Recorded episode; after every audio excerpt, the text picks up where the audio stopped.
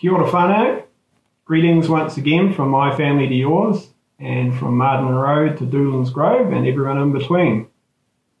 Thanks for inviting me back. It's good to know I didn't put you off last time. Now, I did have a question about the whole accent thing. As far as I know, I don't have an accent. So, where's all this crazy chatter coming from? Anyway, as before, it's a real privilege to join with you this afternoon in this way as we look at God's Word together.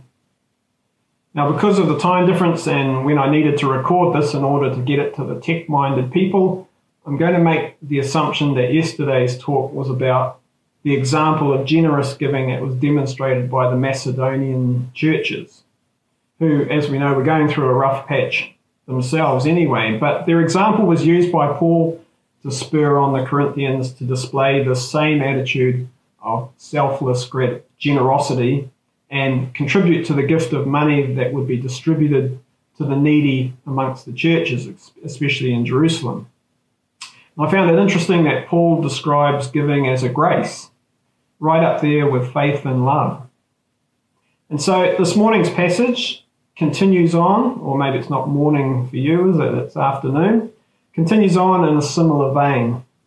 Let's read it. Uh, 2 Corinthians 8, verses 8 to 15. I'm not commanding you, but I want to test the sincerity of your love by comparing it with the earnestness of others.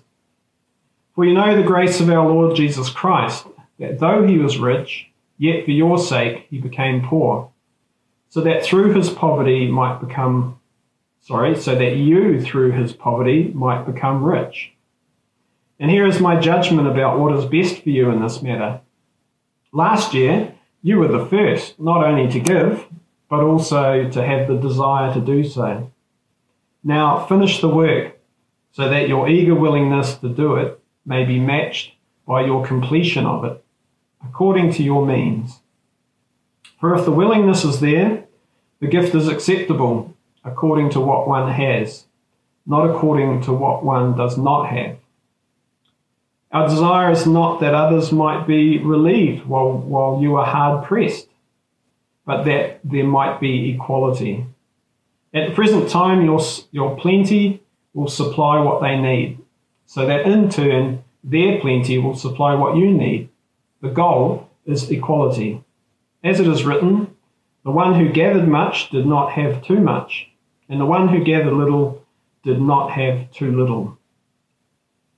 Now, as I said, I hope I'm not repeating what was said yesterday, but if I was cynical, I could say I'm sensing a bit of a hard sell here from Paul. At face value, it looks like he's, he's giving the Corinthians a case of the guilts so that there will be a decent amount of money for the poorer churches. However, I'm not a cynical person. I believe Paul acts with impeccable integrity, particularly when it comes to money. His baseline is always that he wants the best for all the churches that God has placed in his care, and he knows that the Corinthians are capable of giving without bankrupting themselves. In fact, it would be good for them. I believe that the reason he's pushing them so hard is clearly laid out in verse 8. I want to test the sincerity of your love by comparing it with the earnestness of others. Uh, did your mother or father ever say when you were young, it's not fair to compare? Well, actually, it is fair to compare if you're being tested. I had a really interesting talk with a man at our church a while back, and and we discussed that age old question why does God allow disasters and catastrophes to happen? Maybe we could ask, why does God allow COVID 19 to happen? My answer was that for God to intervene all the time would violate our free will. But my friend didn't accept that. He said, Why, when the Garden of Eden was being planted, didn't God just leave out the tree of, of the knowledge of good and evil? If it wasn't there, then we'd be spared from sin and all the sufferings that plagues us because of it. It got me really thinking about free will and, and I do have a, an intention to write a sermon on it when I get a chance. But one of the key things I keep coming back to is that to test obedience or love or faithfulness or just about anything, you have to provide two paths. If one option is all that's available to you, then, then you can't help but do the right thing. Everyone is brave uh, until they're placed in a dangerous situation. But if you want to know someone's heart on a matter, it becomes obvious when an alternative is placed before them. I remember setting up a bit of a test for my two kids when they were much younger, of course. I put some lollies, or maybe you call them sweets, at eye height in the pantry. Then, when they individually came up to me and asked for it, I said, No, I haven't decided uh, which of you will get it, but at the moment you haven't earned it. Little did they know that I had decided that the one who was prepared to let the other person have it would be the winner. Unfortunately, neither child passed that test, so I ate it. Then there was that time when I set up a test for my wife Wendy, but wait, wait, just kidding. I'm pretty sure it says in the Bible somewhere not to put your wife to the test. Very dangerous territory. But if you're operating under the overarching principle of free will, then you need to offer choice and you need to test. And that's exactly what God does.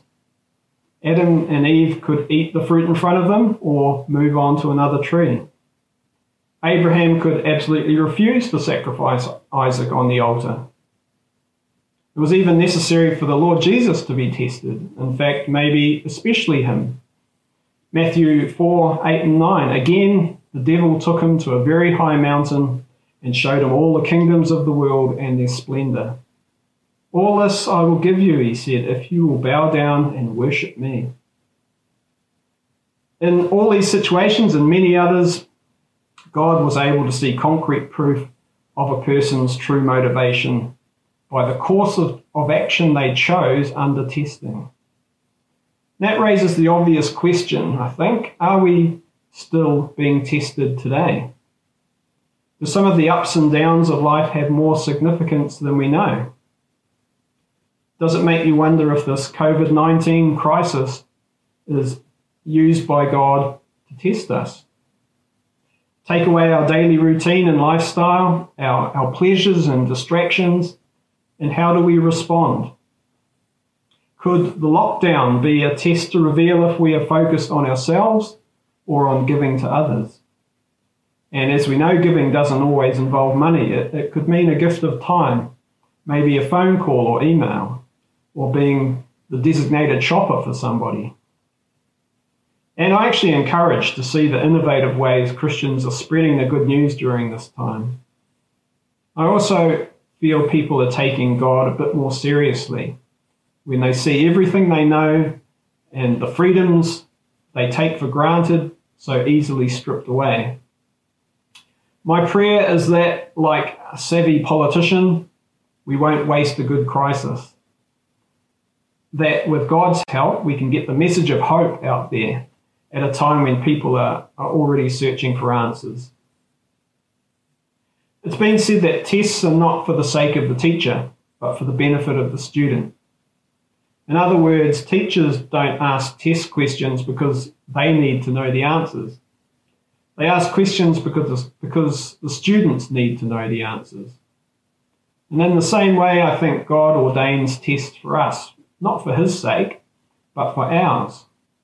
And there are maybe three different types of tests described in the Bible. Firstly, diagnostic tests. And just like a medical scan might show how healthy our body is, God tests us to reveal our spiritual condition. The example is Israel in the wilderness, Deuteronomy 8 2. And you shall remember the whole way that the Lord your God has led you these 40 years in the wilderness, that he might humble you, testing you to know what was in your heart, whether you would keep his commandments or not. Their 40 year test in the wilderness revealed just how easily the Israelites could forget about God who, who brought them out of Egypt. And in the same way, our tests may reveal just how easily, under stress, we fall back into old patterns of behavior, such as pride or anger. God tells us in James 1:13 that he never tempts us to sin. There's a world of difference between those two words, tempt or test. We can rest assured that then that the, uh, the tests we face are not designed to lead us to sin. Rather, they reveal our heart, not just to God, but actually to ourselves as well. The second type of test is an educational test. When storms blew up on the Sea of Galilee in Matthew 8, the disciples faced an educational test of their faith. In this case, their eyes were focused on the waves and the wind, but they, they failed to comprehend that they were being tested. They forgot who was in the boat with them. So they failed that test. Jesus said, Why are you afraid, O you of little faith? But they learnt from it. It was educational, and they were better prepared the next time the unexpected struck.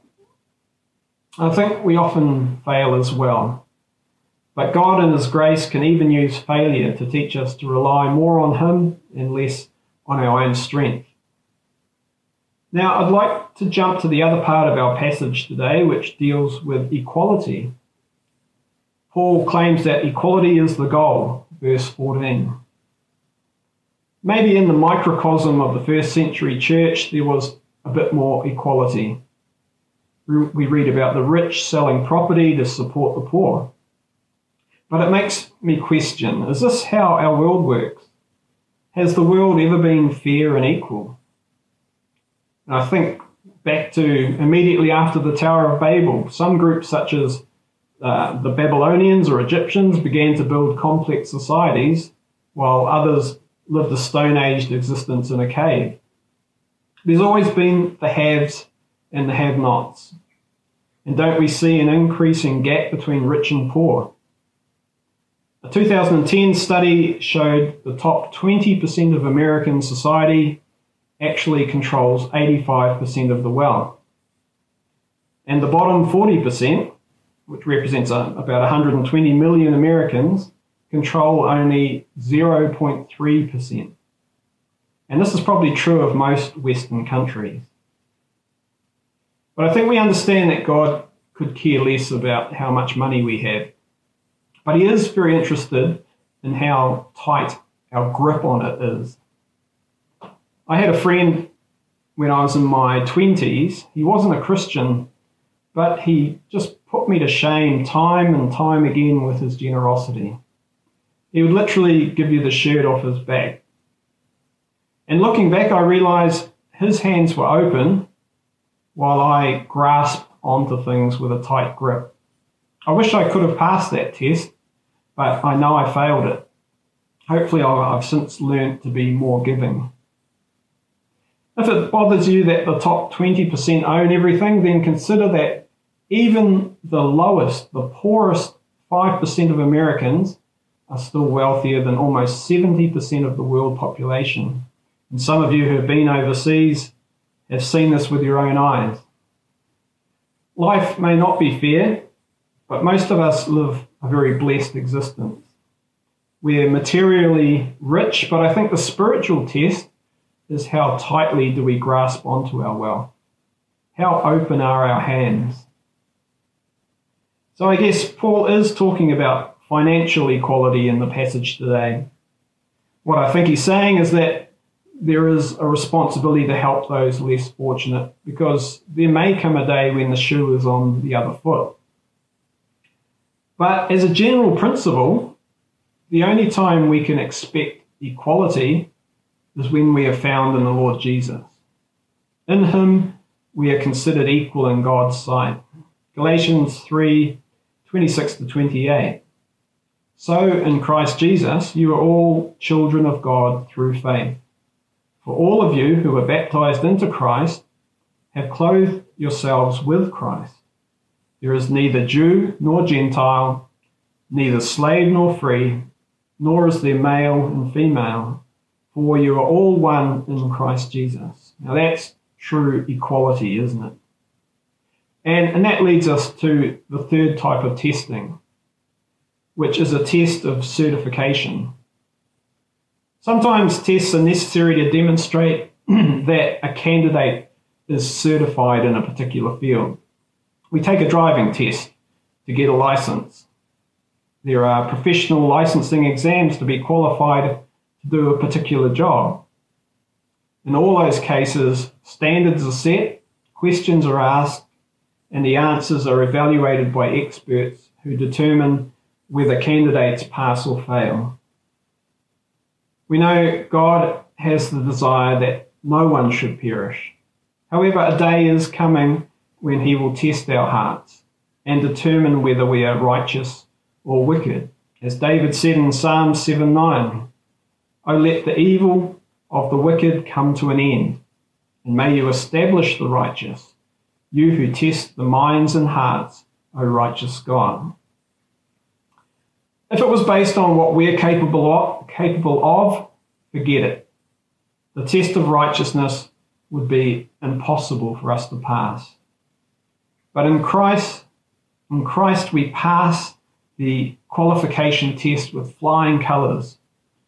For our sake, he made him to be sin who knew no sin, so that in him we might become the righteousness of God. 2 Corinthians 5.21 uh, life's strange at the moment, isn't it? Ron said he's turning into a slug at home, but we can be encouraged, right?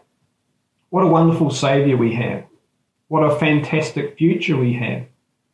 How blessed we are to be in Christ.